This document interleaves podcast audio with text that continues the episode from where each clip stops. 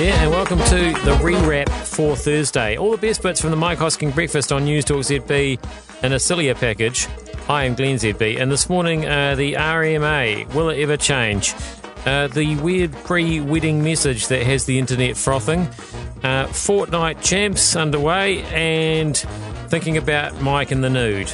Yep, that's how we're going to end the podcast today. So if you don't want to do that, probably uh, cut off early. But before, but don't cut off yet because uh, we need to talk about the uh, Mueller testimony that happened today. And given the report is long and the testimony today is five hours plus, it's a headline or two that will be reported, not the full picture.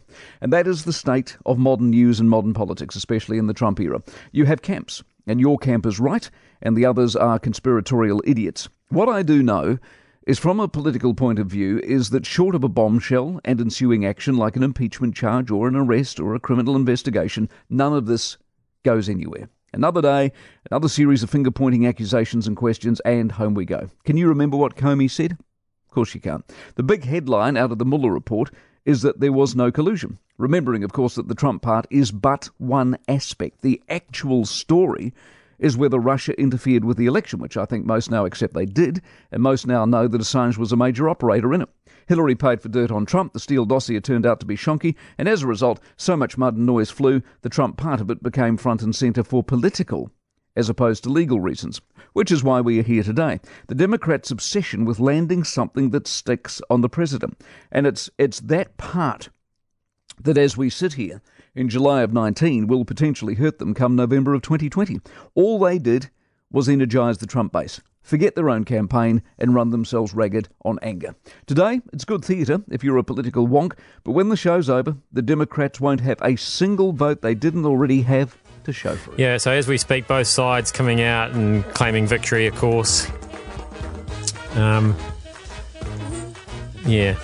It's such a weird thing to watch. It's it's like if they just use, they they feel like if they could just use the right combination of questions and statements, somebody will say the the president's uh, super bad and needs to be locked up, and here's how to do it.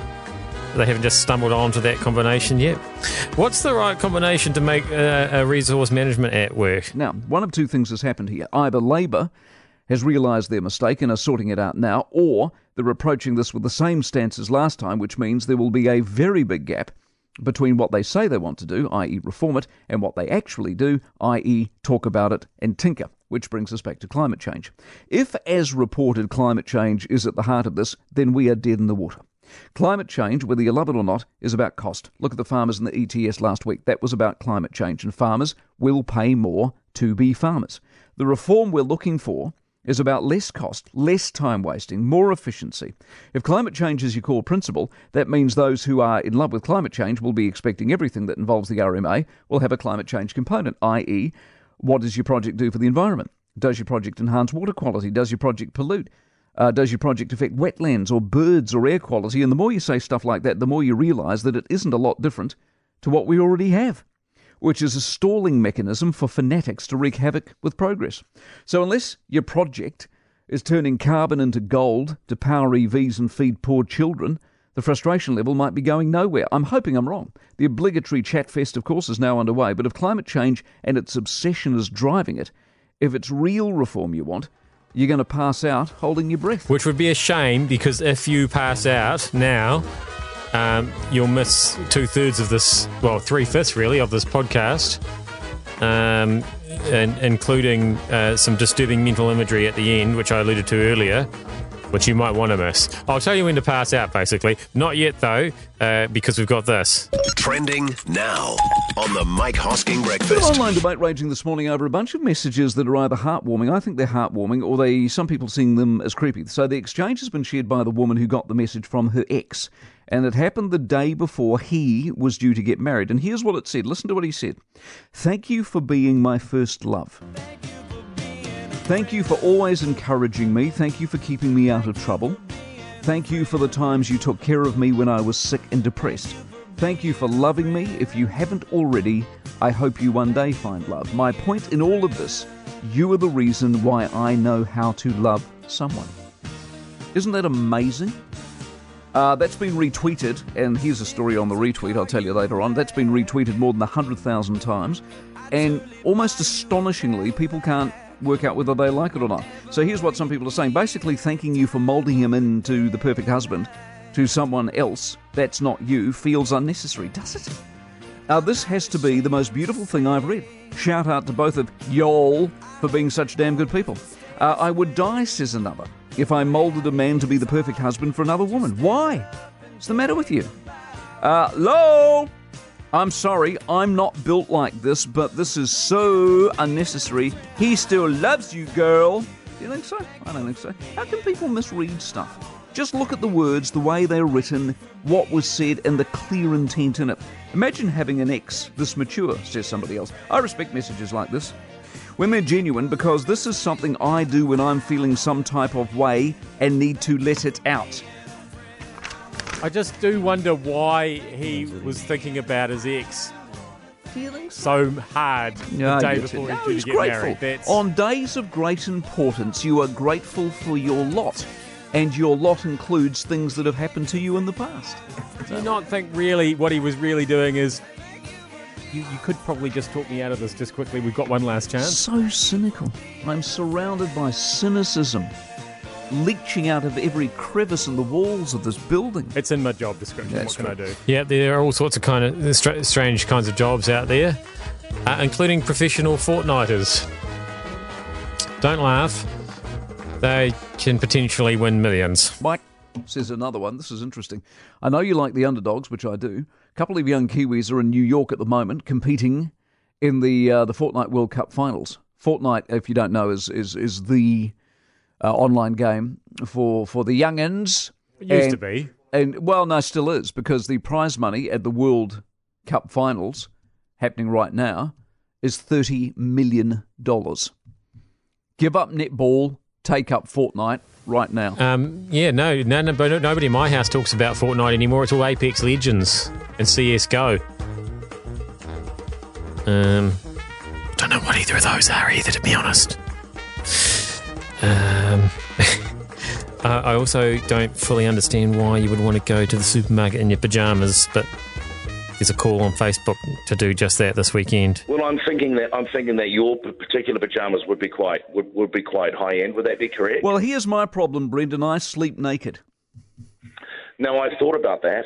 Yep. Um, you do even even this time of the year. You do sleep in the nude. I sleep in the nude 365 days a year. Do you think that that's that the sort of people who will wear their dressing gowns and their robes and their pajamas who go to the supermarket on that particular day will be the kind of clientele that you perhaps need to reach on your show, or perhaps the sort of people that wouldn't listen to the show, but but perhaps by going through the um, by the st- to the supermarket dressed like that, you would reach an audience that perhaps you wouldn't normally. It's an interesting question. I suspect it'll be an, an audience that I wouldn't reach normally. There'd be people who'd look at me and go, I've never heard of you and I don't know who you are or what you do. But it's an Yeah, interesting think- question. yeah. If you've got quality quality pajamas, would you and have? Do you put a robe on top of those and you what? Put slippers on or proper road shoes? Well, that's a that's a good question. I mean, I'm, I'm I'm thinking of the image of you obviously in the nude. If you were to go to the supermarket in the nude, you would definitely reach a certain type of audience, and I think it'd be very popular. But here's the problem, though. Because I don't have any pajamas, if I want to the, go to this, I have to put a robe on, which I do have. I have a lovely robe. But then, of course, I'm wearing nothing under my robe. And, of course, that would make me some sort of weird pervert, wouldn't it? Well, yes, it would, and I think that if you're going to dress up in a robe, you want to make sure that you're not hanging around in any parks. But I think a supermarket's fine. I mean, it also depends where the robe's from. Like, you could you, you could get one of those really good ones from the, like the hotel that you go to. You could steal it from the hotel and that sort of thing. But um, or you could have a nice little. Uh, and I think you do have to wear pajamas underneath your uh, underneath your robe. I think you have to do that, um, uh, Mike. I think so. Uh, pajamas v onesie, though. A onesie, does that then lower the tone of what you're trying to achieve, do you think, or is a onesie perfectly acceptable? Well, I think that a onesie is a little bit Ponsonby sort of Herne Bay. I think you're going to get a certain type of crowd going, oh, look at that. I think you'd be showing off a little bit. Um, but I think you're going to get more respect than if you're cruised around with a, with a, without any clothes on at all.